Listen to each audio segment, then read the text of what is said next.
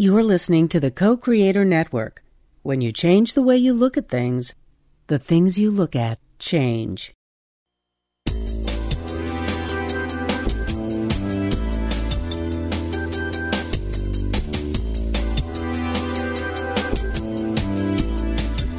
Good afternoon. Welcome to Why Shamanism Now, a practical path to authenticity with your host, Christina Pratt, director of the Last Mask Center for Shamanic Healing. She's talking about how shamanic skills can bring us to physical, emotional, mental, and spiritual well being, especially when nothing else can. Now, here's your host, Christina Pratt. Welcome, everyone, to Why Shamanism Now. This is your host, Christina Pratt, and I'd like to begin by calling in the helping spirits to be with us here today. So I call out first to your ancestors and to mine, to those people who lived well and died well, and bring to each of us the legacy of those who have gone before us. We call out to all that is good and true and beautiful in that legacy, and to bring that energy into our lives to support us, that we, the living, might do what we have been called into our time to do. We ask these ancestors to help us to meet the challenges of our time by learning from how they met the challenges in their time. We ask for them to help us to bring forward our own creativity and innovation, and to do so in a way that brings healing to those things that our ancestors couldn't sort out in a good way. We ask them to help us and allow them to hold the memory of what was so that we can learn from it and go forward differently. So we give great gratitude to those ancestors for gathering round, and we reach beyond the human ancestors into the greater world here, that which is in form and that which is not. And we call out to these ancestors for being to be with us here today as well, to support us in our journey, our journey as the living to truly rise to the challenges of our time and to do what each one of us was uniquely born to do so that we can bring to bear on our world uh, our gifts and our true power in a good way. So we give great gratitude to our ancestors in human form and in non human form. And we give great thanks for all of the help that surrounds us. And then we take a moment to draw our energy from our head to our heart and our heart to our bellies. And our bellies, we reach down and touch the earth, and for a moment we give thanks for this day, for the wonder of this day, whatever it brings to you, for all that has been in your life that has brought you to this moment, for all that is and all that will be. We give great thanks for the gratitude and the generosity in this dreaming that allows us to have so very, very much and still to change in those places where we stand in the way of the great flow of things. So we give great gratitude to the earth. And we take a moment and just stand in that place of awe for life itself. And in this place of gratitude and awe, we reach down through all the layers of the earth, down to the very center of the earth. And reaching down to the center of the earth, we take a moment and connect into this essence energy of stillness and silence, of darkness, the energy that is cool and restores and renews. We touch into this energy for a moment. And we reach in as you would scoop your hands into fresh, clear water that has risen to the surface on the earth on a hot, hot day. We reach into this energy of the earth and draw it up through all the layers of the earth, drawing this energy up into ourselves, into our day, and into these proceedings. And in this way, we draw into ourselves the energy that helps us to ground ourselves, to cultivate within ourselves a sense of place, a sense of what we stand for, a sense of who we are in the world and where we are, a sense of home a sense of belonging. And ultimately, we ask the energies of the earth to help us to feel as this energy rises, this innate energy that emerges to the surface of the earth in abundance. I mean, we feel that within ourselves and open our doors to our home, open the doors of our hearts to those who are different than we are, that we might come to understand through the challenges of the other who it is that we truly came here to be. So we give thanks to the earth for helping us to understand this greater energy of connection and interconnection and that great web of all life. And we ask the energy of the earth to help us to step into that oneness, even for just a moment today, so that we might take from that sense of oneness right relationship with ourself, right relationship with others, right relationship with the invisible world. And we ask the energy of the earth simply to help us, to help us in this day to be a force of healing, a force of reconciliation, and a force of peacemaking. And so we draw the energy of the earth up, up from our belly to our hearts, and our hearts to our minds, and we send our energy up and out, out through the sky above and whatever weather it holds, up and out through the atmosphere and out into the cosmos. And we reach up, out through the cosmos, past all the mysteries and all the heavenly bodies. We reach out to the highest power of the universe. And we connect with that energy there, and we see ourselves in it and it in us, and we draw this energy down, drawing down into our lives the energy of blessing and protection, the energy of generosity and devotion, the energy of benevolence and the beneficence of our universe. And we call down all the wisdom of the cosmos. And we draw this energy in, into our head and our heart and our belly, and we send this energy all the way down to the center of the earth. And in this way, we become this place of connection between heaven and earth, these two great cosmic forces. We allow these energies to rejuvenate and restore us, to inspire us, and we allow ourselves to feel this big love that is created as these two energies come together. And we ask that big love to awaken the spirit of our heart. We ask our heart to open and awaken to be the true crucible of transformation that it is designed to be, unlike any other chakra in our body. It is our heart. And we ask our heart to call up the fiery passions of our belly. We draw these energies up, for they burn precisely for why we are here. And we call down the crystal clarity of the mind and we ask those energies to help us to understand, to help us to feel the memory of why we are here. And so we ask these two energies to be held together in the heart in such a way that a deeper understanding of our true nature, our true self, comes to us in some way in this day. And may we find in our heart the courage to change, to create, to do something, large or small, to bring this expression of self or these gifts into the world. We give great gratitude for the helping spirits around us, and we ask them to help us to be sure that what needs to be said is said today, what needs to be heard is heard, and, they, and that these proceedings go forward in a good way for all living things.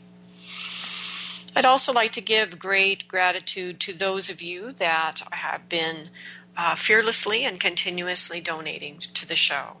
Um, I am deeply grateful for you. Um, help me to keep the show going even when I'm off uh, teaching and in other places in the world. Um, you help me allow the show to continue to be new and available each week, and yet also to keep the archives alive. So, for those of you that download the show through iTunes, know that there's also a Why Shamanism Now website. And on that website, you can access the archives of all of the shows beginning the first week of 2009. Well, it's hours and hours of. Um, ideas about the practical application of shamanism, and they wouldn't be there for everyone to access free around the world as long as they can get onto the internet if it weren't for those of you that help to support the show financially.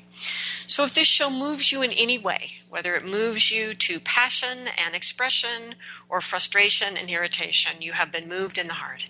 And I ask you to do something large or small to help the show to grow. If you would like to donate, you can go to the website, whyshamanismnow.com to connect there, uh, click the support button and you can donate any amount, large or small. If you'd like to uh, sustain your payments as an automatic payment, you can set that up yourself through PayPal and make an automatic payment. And if you don't like doing any of that stuff on the internet, you can email me at Christina at lastmaskcenter.org and I would be happy to give you a regular old address for a regular old check. Um, all of these offerings are um, deeply appreciated. They all go directly to keeping the show on the air.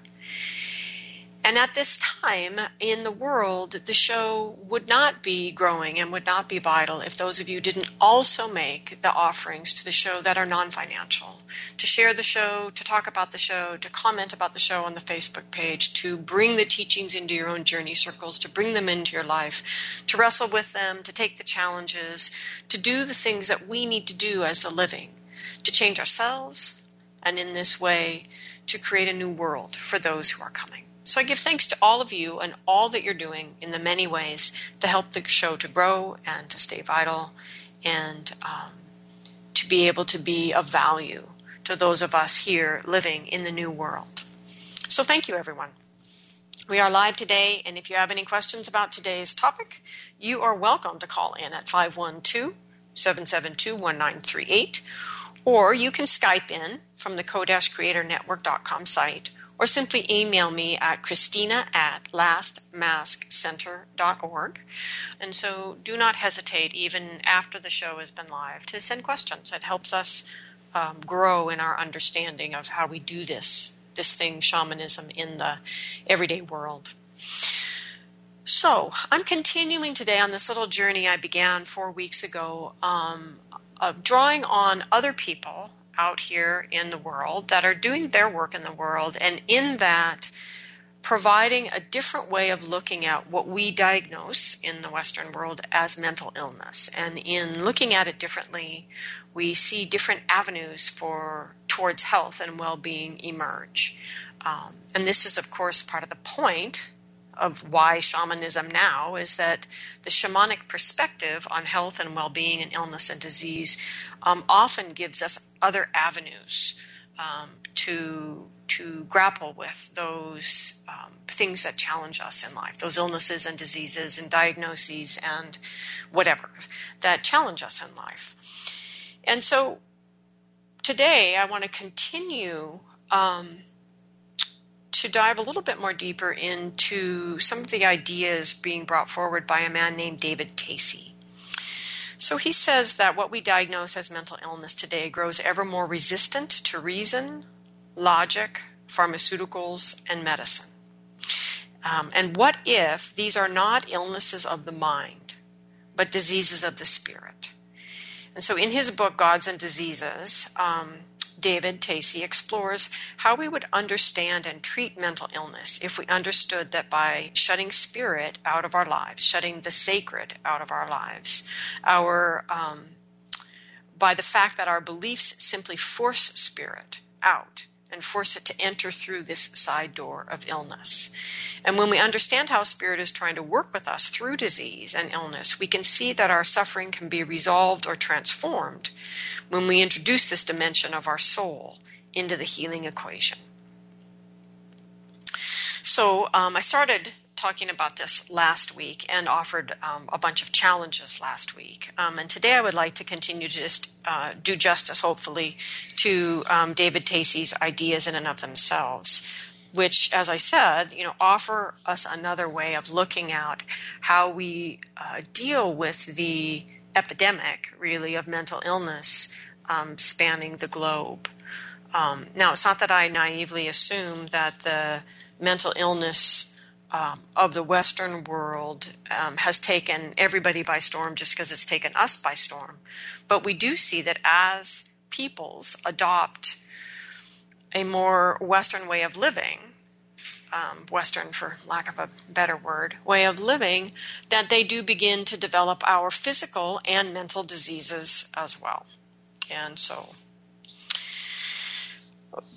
David Tacey is looking at this in his book Gods and Diseases. So, for those of you that didn't listen last week, Tacey is an author, teacher, and Australian, which is part of the reason he's probably not better known in the United States. Um, you'd think we'd pay attention to people all over the world with good ideas, but there you go. Anyway, he is an associate professor at, um, in humanities at La Trobe University in Melbourne, and he is recognized internationally as an authority in Jungian psychology, spirituality, and mental health. And he is the author of many books. Um, and as I said, we're exploring this um, relatively new book called Gods and Diseases Making Sense of Our Physical and Mental Well Being. And I am going to try to focus today mostly on the mental illness part because these four shows are all in response to a really common um, question that I receive, which is asking about shamanism and mental illness. And while I think there's a natural relationship there between shamanic healing and addressing what we call mental illness, um, it's not so easy to find people to talk about it on the show. So, anyway, Tacey is a very respected and a very respectable academic. His book is not about shamanism. That what his work um, includes is the impact of indigenous peoples and the dreaming and the land of Australia on his life, and thus on his development as a person and thus on the development of his ideas as a professional. Um, and there are some tie-ins to shamanism that that I will make, and I don't want to claim that Tacey made these tie-ins, um, but the groundwork is definitely laid. So there are some really important points in his intro to his whole premise, which is by excluding the sacred from our life and moving into a world that is largely mediated through the mind, through um, you know believing that what we see is all that there is, and not having a cultivated relationship with the sacred, that we are forcing the energies of the sacred who are in relationship with us regardless to enter our lives as he says through the back door. Because we no longer have a front entrance meaning we no longer have a culture that teaches us to be in relationship with the sacred in a good way. Because we no longer have that front door opened um, we we force the sacred to use the side door. And that presents as accidents and illness and disease in our life Okay, now to talk about that though, we, we, he lays some groundwork that I think is really important and well worth reading for those of you that are trying to progress these other ideas about health and healing in the world. Um, so, one of the ideas he presents in laying this groundwork is that knowing what is the problem, uh, for example, knowing your migraine comes uh, from your perfectionism or knowing your cancer comes from being too nice. This knowing idea, in terms of conceptual knowledge, is not enough. Um, and things will only change if there is a real commitment and dedication, not just passive listening to these ideas, um, but that the soul and the body must be engaged, they must be listened to, and they must be encountered in an attitude of complete receptivity and openness versus judgments. For example, you, that perfectionist, you're giving me a migraine, you're a bad self. You know, that's not helpful. Um, so he's talking about how approaching the illness in a human being, particularly mental illness, purely through knowing means almost by definition we are not going to be able to get at the place within the human where the illness or the disruption the disease is rooted because it's not rooted in the knowing. So th- the next thing is that Tacey acknowledges that what he's talking about is about somatic or bodily disturbances that trace their origin in the psyche. But what's important to understand is he's not talking about psychosomatic illnesses. He explains that this idea of a psychosomatic illness ignores the workings of the unconscious and assumes the patient has brought the disease upon his or herself. And that the concept of the psyche in this tradition, this, this tradition of psychosomatic illnesses, um, is far too narrow and assumes the psyche is essentially conscious. Um, if, in other words, if only he or she could awaken to the various destructive patterns, all would be well. Um, and this is the problem with those who profess this this idea of change your story, change your life as being only an issue of mind over matter or positive thinking. That the root cause of sickness may be extremely difficult to access, particularly via the mind, um, as it lies outside of the realm of our thoughts. And the very ideas, um, the very ideas show a failure to understand the true complexity of the mind and its unconscious dynamics. And I would also add that that this idea there I mean, I certainly profess a version of change the story, change the world. You know, so I'm not saying this isn't um, a, a, function in the bigger picture of things, but it is not the only element. And to treat it simplistically as if all I need to do is change my mind and I'll be well, is an abuse of, of the actual spiritual truth that is embedded in there. The other piece that I would say personally is that this idea that it's all about positive thinking, it's all just about changing um, the way I think about something, um, is really a failure to trust that there is another way to think about this, that there is a crazy logic that I need to ask Spirit to help me to follow because I can't follow it, because my mind refuses to follow paths that aren't logical paths, because it's the nature of the mind. I mean, bless its heart. But um, so you get my point, and, and Tacey's point. He also has a really long and well written response to Susan Sontag's classic work, Illness as Metaphor, which is a sustained criticism of the idea that metaphor, myth, and meaning play a role in the formation of disease. Um, and partly because, in, in the shallow interpretation of metaphor, myth, and meaning playing a role in disease, it's very easy to just turn that into blaming the patient. And that's never helpful, and it's not the point. Um, I suggest actually that you get Gods and Diseases and read read the book fully. But his point is that this perspective that that illness and disease has nothing to do with metaphor, myth, or meaning, that this particular perspective arises out of the workings of a secular humanist mind and how it, that kind of mind, can misinterpret the experience of the sacred. For such a mind, the sacred is nothing more than a burden and a humiliation. And I would just say, you know, so where would we be, we shamanic practitioners, we who are interested in shamanism and an active working relationship with the sacred, you know, where would we be if we were going to just consider the sacred nothing more than a burden and humiliation? I mean, it just, it's not, they're not compatible ways of thinking. And yet at the same time, I experience people often in sort of contemporary shamanic world succumbing to this, where we're basically working with people with disease and illness and essentially blaming them for their illnesses, and it's it's not helpful. And so we need to understand deeper. And this is the value I think in Tacey's work is to understand deeper what it means to work with someone in this realm of myth and meaning, which is which is the realm shamanism operates in very effectively if the practitioner is willing to go there him or herself and just because you're journeying doesn't mean you're entering this realm because your mind has to go there too. And your mind has to be cultivated and trained to do that because a typical Western mind won't. But anyway, that's me going on. And back to Tacey. So Tacey says that the primary, primary assumption in, in his work, his primary assumption is that illness and disease have a purpose, that they are not random, and that there is no blame in that. It is the beginning of discovering a path. And Tacey shares a quote from Albert um, Kreinheder, uh, who wrote a really interesting book uh, a while back called um, that, that's about his experience with cancer in the final days of his life. And he said, um, Every illness is an onslaught upon us as we are. Somehow we get so alienated from the whole of life that a very extreme invasion is necessary to break in upon the hardened formation of oneself, that we must be weakened and crushed so that we will finally be so loosened and liquefied that the spirit that the life spirit can flow into us again.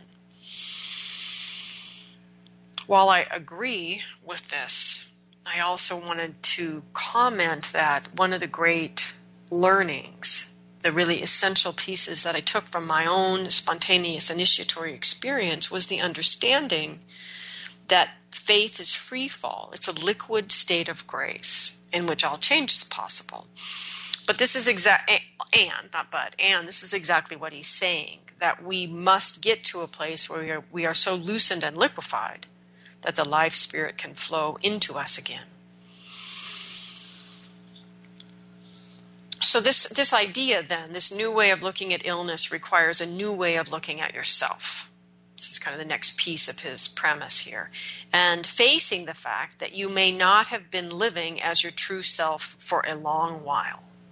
That's my emphasis but i think it's a very important point to face the fact that when illness, when mental illness arises, it may be a sign that you have not been actually living your true life for a long while, while you might have been living a very typical, let's say, American life that might have had nothing to do with your true life, and per- perhaps not even for your whole lifetime. Tacey continues that it is difficult to live the truth of your being, especially if that being does not fit in with those around you. That we have such a strong desire to fit in that our own selves may be injured or hurt in this adjustment to social reality. And for me, this is an exceedingly important point um, in this book that Tacey points out um,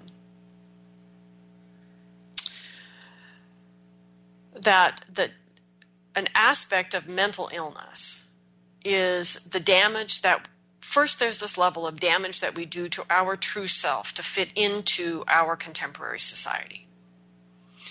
And then only to find out in our teenage years usually that this society has failed to uphold its side of the social contract which is to tend the gates of life, and in particular in our teenage years, realizing it's not tending the gate of initiation. There is a knowing in that time that something big is supposed to happen, and it isn't happening. And nobody around you even knows it's missing. And this is part of the great crushing depression of teendom and so so we have this damage we've done to ourselves to fit in to our family and our society only to discover later that not only is our family failing us in understanding this truer meaning of life but our society is failing in its social contract to tend the gates that must be tended by the whole so that the individual can move through it. And by gates i mean the gates of birth the gates of death the gates of initiation and that that ability to give us a language to engage with this sacred dimension in our life. And so so this this um, what happens then is there's this compound, compounding of the betrayal of the true self. So first you betray yourself for your society and your family and then the society betrays you.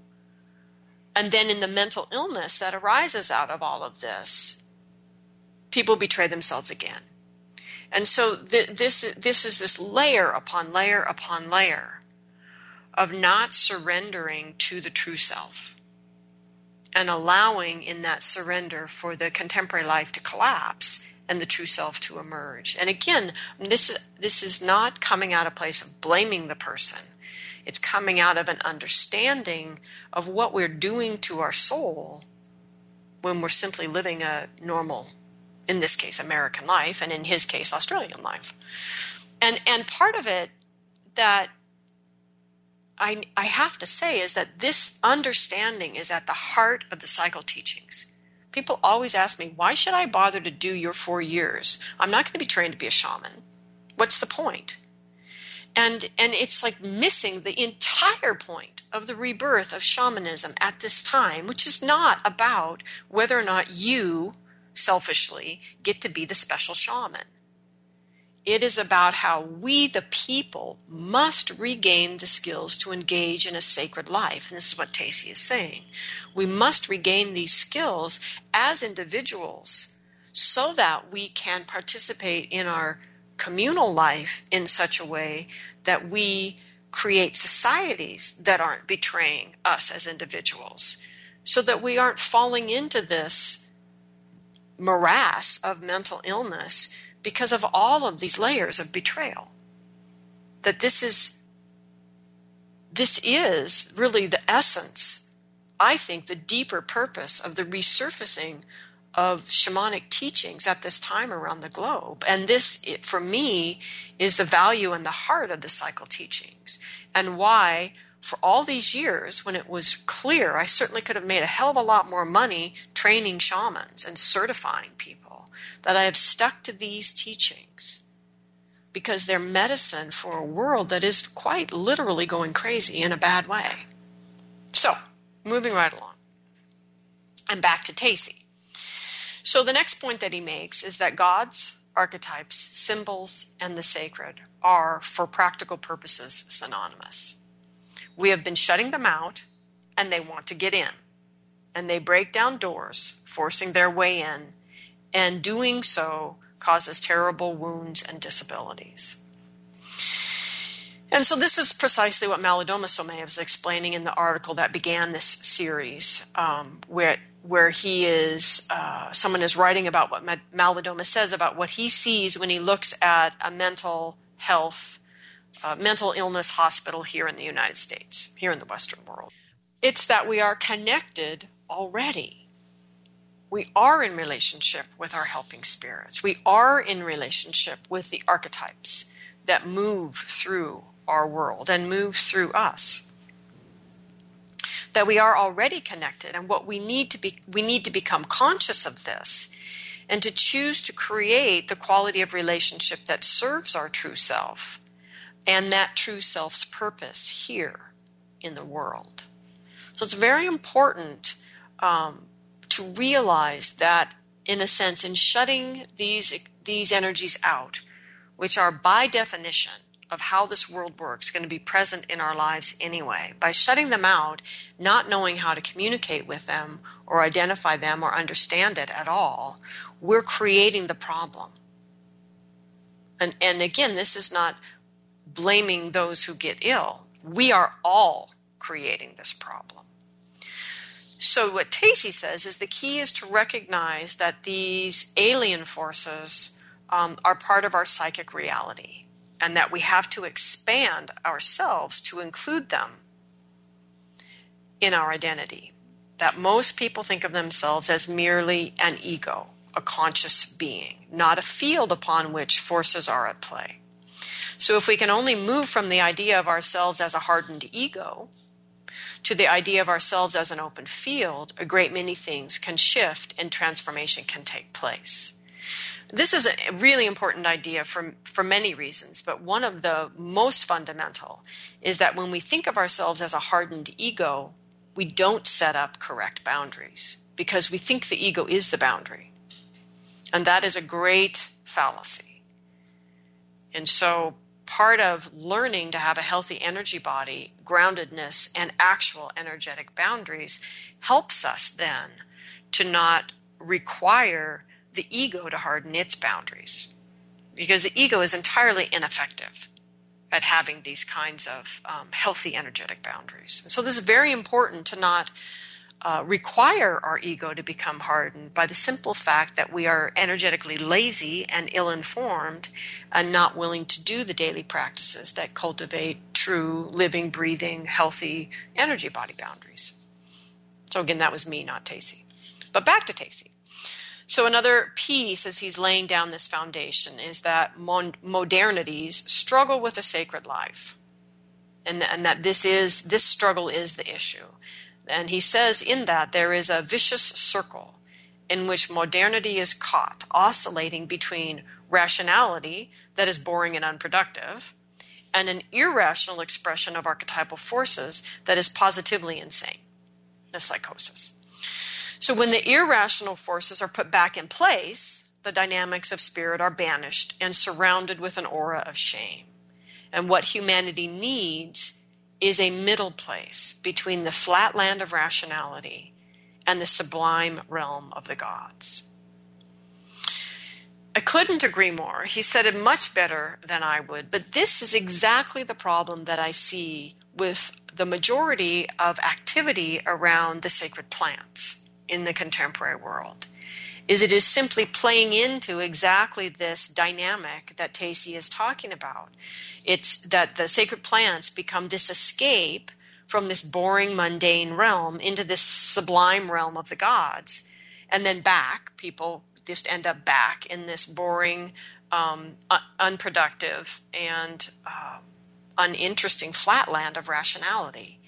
And that the sacred plants aren't being engaged in in a way that they transform us so that we can transform the boring flatland rationality. We become different people that then create a different world. And so what I see is this, this use of the sacred plants without a container, without a direction, without a focus. And so even though the sacred plants are what they have always been, they are a great gift to humanity, I still see the humanity piece simply oscillating back and forth between these two extremes. and not using this piece of shamanism to evolve and to change. And so Tacey goes on just in in these. To, these are all the ideas that are part of the foundation of where he's trying to go in in his in his uh, book. Generally speaking, what he is saying is that religions, as a as a way to access the sacred, have simply grown too strict, too rigid, too patriarchal, um, often profoundly hypocritical, um, and much of what was ritual has become empty ceremony and where ceremony would still function is um, called called to task in a sense because the very ceremonial sharing of values aren't necessarily shared by the power structure in the religion across the board. So so there's a, a, dubious quality going on there. But the most important thing that he's saying is that religions as they as they have been shaped and practiced are simply too rigid for where people are in their lives on the planet right now. And then, of course, he's also saying then the the the this idea of spirituality, anything goes, new agey kind of thing is too vapid in its self-centered concerns for personal benefit and personal good feelings, for personal abundance, personal this, personal that, and that a true spiritual practice only actually becomes a spiritual practice when it supports our spirit, not our ego and our desires. That, that it helps us to understand the distinction between our wants and our needs and helps us to connect into the actual needs of our spirit. And, and because when we connect in the needs of our spirit, we're connecting into how do I participate in my life in a way that has a deep meaning because it's about how I'm connecting to the oneness, what I'm offering to the whole, how how I am affecting the bigger world, not just whether or not I am personally satisfied in this moment. And so in other words, a spiritual practice is about the oneness. It's about this larger expression of the self, this understanding of our own larger self, not about personal satisfaction and personal needs and personal feeling good. Um, so now Tacey doesn't go there in his book, but I'm gonna because it's my show. And the thing that I see reading this book again and again and again that a true shamanic practice, shamanism as a spiritual practice, not shamanism as me, me, me, I you know I've been touched by Aya to give the ayahuasca message to the universe, or me, me, me, I'm the shaman. If we get out of this shamanism as an ego expression and we actually enter into shamanic practice, right, then I see shamanism creating this middle place, allowing us to work with spirit again, as humanity has throughout time to understand how do we in our time create this middle place where every human has a front door to the sacred and that society does its role for the people so that the people are supported in doing their role for humanity. How do we return to this sane relationship between the individual and the society? And for me, I, I actually believe shamanic shared shamanic skills can do that. Um, again, Tacey's not saying that though, and so I don't want to want you to think. I don't want to um, taint him with my shamanic ideas. Okay. So what Tacey explains is that since we make no room for the gods and do not respect them or invest energy or interest in their well-being, the situation we face is difficult. He says that in 1929, Jung announced the gods have become diseases because they seem to have no other option in our lives than to become factors of disturbance, like no front door, right? Since our minds ignore them, the only place they have left to make themselves felt and draw our attention is in our bodies, in sufferings and sexual disturbances. Um, then we might listen, and even then we might not. Some of us seem more prepared to suffer blindly, mutely, than to admit that the world might be enchanted by forces beyond ourselves. And so, one expression, really common expression of this for those of us in shamanic practice, uh, uh, healing practice, is the helping spirits presenting as a problem in people's lives. That the very spirits that could help them being the source of the illness. And this is not at all uncommon in the past, but in contemporary shamanism either. So, one aspect is because there's no front door, because people don't have a means by which to communicate with their helping spirits, and they are struggling in life, and they are asking for help, that their helping spirits, in a sense, are rushing in in a way the person doesn't understand. And so the very influx of the helping spirits energy becomes a problem or begins to be perceived of as the problem. So that's one manifestation of it in an everyday contemporary shamanic healing practice. But the other aspect of it is a situation where your helping spirits are actually holding back or perhaps holding you back because you're trying to start a process that you haven't begun yet. For example, I have a, a client who who is a young man who wants very much to explore the possibility of some kind of sexual abuse in his childhood. And as you as most of you know in America, there tends to be this is a tendency, but there tends to be much greater challenge for young men dealing with discovering a possible um, incest with another man in their life than for girls. And so here is this young man who's potentially going to discover a kind of sexual abuse in his past that can raise the huge red flags of homophobia. And he has no spiritual life.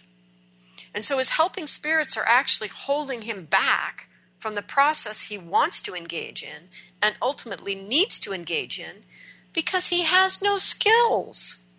He has no capacity do this journey without causing himself further damage.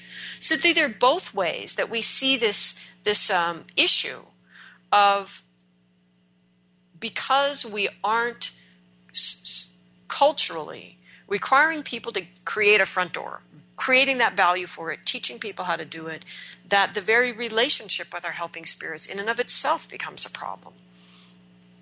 Now, Tacey is very moved by the story of Jacob wrestling the angel uh, from Genesis in the Hebrew Bible. And in that story, for those of you like me who had no idea what he was talking about, the angel of God attacks Jacob um, because the angel doesn't know Jacob's name. And Jacob eventually gives the angel his name and refuses to stop fighting um, until he's given a blessing. And Tacey deeply values this teaching story in helping us to understand this fundamental relationship we as humans have with the sacred and the messengers of the sacred. Um, and what he says is if spirit remains alien, in other words, the angel didn't know Jacob's name. So if spirit remains alien, and then we have not yet attempted to befriend it, it will assault the ego with force and violence. The enmity between spirit and ego originates from the fact that one does not know the other. So, in other words, it's not because they have some kind of antagonistic, dualistic relationship. It's simply because they don't know each other. The messenger of God appears as a vengeful figure in sacred stories, and only after the human figure has accepted the divinity of the intruder can the transformation take place. The divine other interrupts our lives again and again and again in the sacred stories. Sorry, that was me going on. Anyway, Tacey says the divine other interrupts our lives. And only when we have made the necessary readjustments um, is a higher integration of body and spirit possible. And so, understanding this archetypal pattern in life is essential to understanding Tacey's ideas. And in particular, not falling into the shallow interpretation of blaming versus understanding. We're talking about our responsibility in relationship, in relationships that are already present in our life and they're not going away. And so, how do we attend to them? Okay, so the book is rich and full of many, many ways of looking at illness like cancer and different uh, diagnoses of mental illness.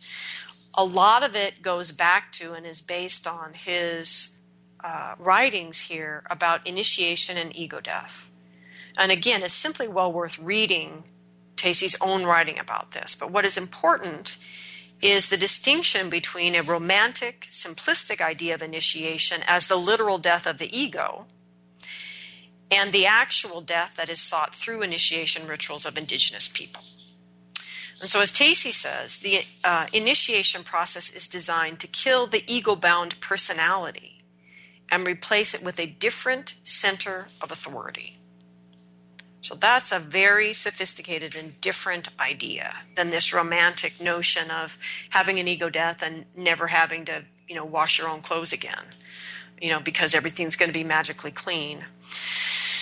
The initi- okay, so again, the initiation process is designed to kill the ego bound personality and replace it with a different center of authority. We must not believe that the ego itself is being terminated or killed off. No ceremony that I know of seeks to do this. And if we think this way, we are again imposing a Western fantasy on indigenous cultures. What is being destroyed is the notion that we live entirely in and from the ego it is our identification with the ego that is terminated, a concept that is highly sophisticated from a psychological point of view. So, the point then is when the tyranny of the rational mind, the prove it to believe it, ego identified self, is reorganized to allow a more authentic expression of the self to guide us and the ego to support us, then we can begin to create right relationship with the sacred and the mundane. And this is really important if we're talking about mental illness or what is diagnosed as mental illness is it's not just about the relationship with the sacred. It's also about right relationship with everyday life, with the mundane, with what's boring. Right? So Tacey says that what separates madness from health is whether or not we can find an appropriate container to hold these powers, meaning the sacred. Uh, we need to recognize their eternal nature apart from our human nature. This separation of cosmic power from personal power is crucial, and only the cultivation of a spiritual attitude is able to carry us to safety and sanity. I see the relationship with helping spirits that we cultivate through journeying as precisely the way that we can sort this out. This relationship between the cosmic power and the personal power. This relationship between the eternal nature and our human nature that this this is a dynamic that we as contemporary people need to relearn and for me journeying and working with helping spirits through the journey technique has been the fundamental teacher in this. And it's it's a profound teacher. And it's precisely helps us sort this out. And as we gain as we journey and work with spirit we get spirit's help in sorting this out. And this circles back to my point that in right relationship, the helping spirits teach us to be better humans. And this is why it is so important to move to become a culture that culturally supports creating a front entrance for a relationship with spirit because we need it to be better humans. And the important thing in this is we, the human element, we are responsible for the creation of that relationship the quality of it, the nature of it. Is an addictive relationship? Is it panic driven relationship? Is a fear based relationship? Is it a love based relationship? Is it a teacher student relationship? What kind of relationship is it? So Tacey says that it is only when we reach out of our comfort zone, oh, sorry, it is only when we are wrenched out of our comfort zone uh, that we see reality for what it is. Much psychosis in human experience is precisely about the gods invading the human domain. The gods are reappearing in our time, and suffering is the primary site of their unveiling. He continues When the gods crash through the barriers, we are so dazed we don't see them as gods. They remain unperceived, since the conscious life is so removed from the numinous background, which is foreign to it. He continues Interior strength needs to be found, else the gods will sweep us away with their intensity and blinding light. The ego is an unworthy it is unworthy to continue I'm sorry, the ego is an unworthy container of the gods, and if it tries to hold them, it will be blown to pieces in schizophrenia. And this is a diagnosis that I am shown by spirit again and again when I'm asked to work with people with schizophrenia. Is that precisely this that they have endeavored to contain the forces of their spirit and spirit around us through the ego. and the ego can't do it. It is an unworthy container of these energies and it just shatters. And so the important thing is that we as a culture become a culture that supports true initiation in our teenage years so that we help people to shape a right relationship with the ego so that they can uh, tap inside of themselves the aspects of herself that can be good containers for their relationship with spirit right? And so Tacey continues that we must invite the gods to enter our psychic space not to identify with them right? and so this is such an important piece especially with schizophrenia right? No you're not the one. You are part of oneness right? This this this messianic uh, piece that happens is that we need to invite the gods into our psychic space and not identify with them, but begin to become in relationship with them and work with them. And I think shamanic belief systems, shamanic people, shamanic practices all lend themselves to this kind of balanced relationship because it's not um, uh, unifocused religion. It's not a it's not a linear religion. It's a circular way of understanding the movement of energy and spirit and everyday life.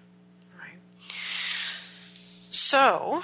Um, we must invite the gods to enter our psychic space, not identify with them. Our task is to hold on to our humanity while we welcome the gods back into our lives. Our sanity and that of civilization depends on that subtle balancing act.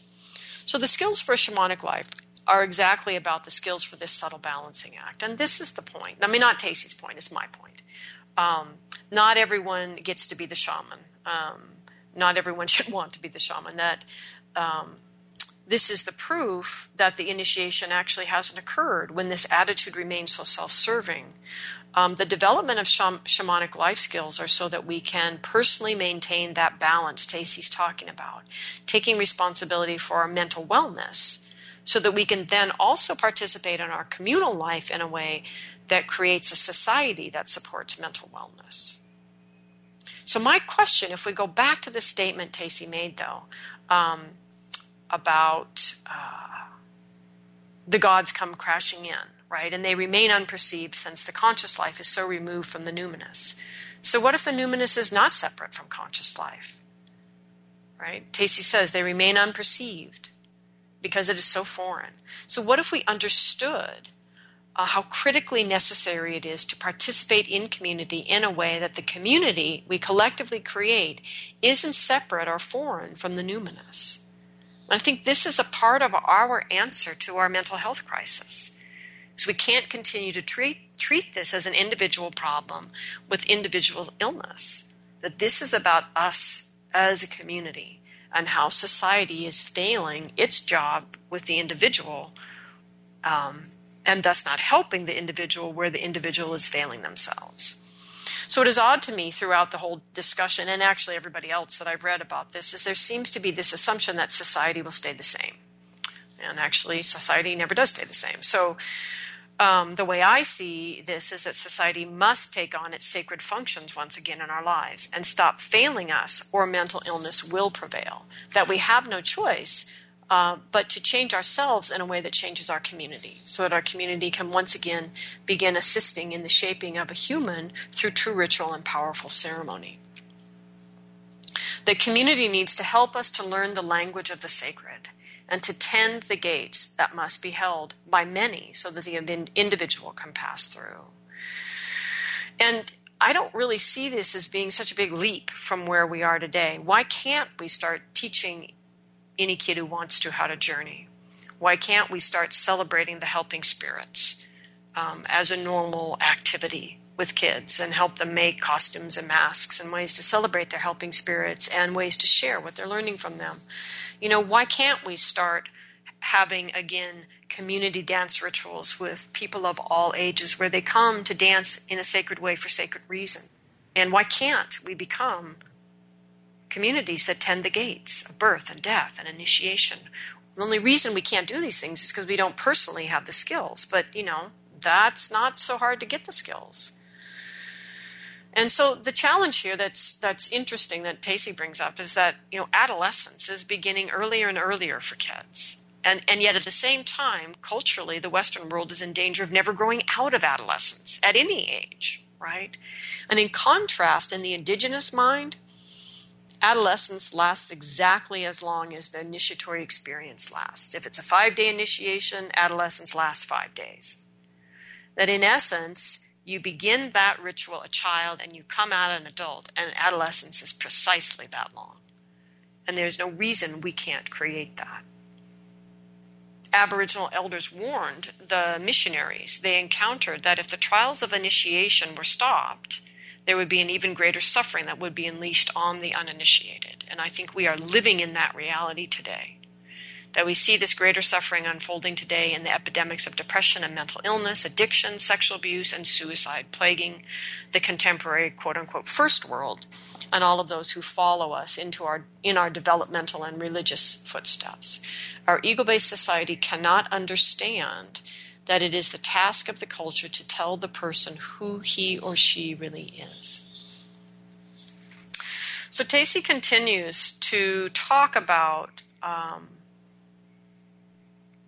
different states of mental illness um, or issues of mental unwellness, like suicide, um, self harm, depression, um, other kinds of psychosis, different things. Um, but I'm also running out of time. So, what I'm going to say here in closing is allow um, Tacey actually to summarize himself in this way.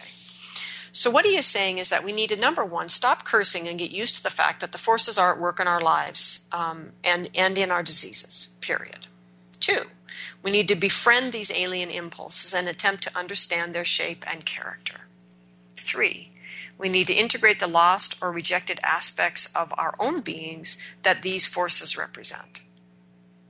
And number four, we need to allow them to change our lives so that the will of these um, rejected aspects can be fulfilled.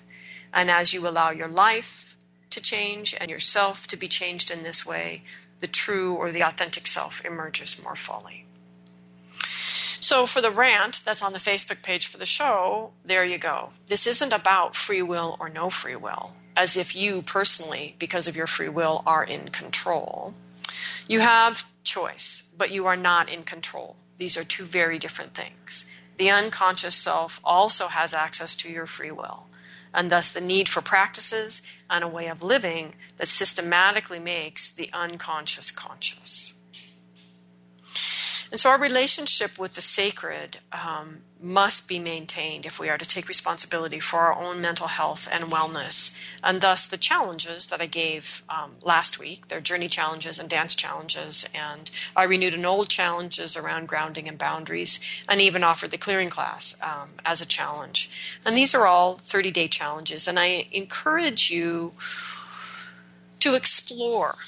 Um, these challenges, perhaps to buy Tacey's book, Gods and Diseases, and read about this, this way of understanding how it is our relationship with the sacred and our, and our the structures of our community's relationship or lack of relationship with the sacred, and then the relationship that ensues then between the individual and the community, that these things are all at the root of what we are diagnosing as mental illness. And if we continue to approach this illness and lack of well being as we are today, we will continue to ignore the root of this problem and miss this opportunity um, by bringing the sacred in and creating a front door culturally to change this not only for ourselves but for the generations to come.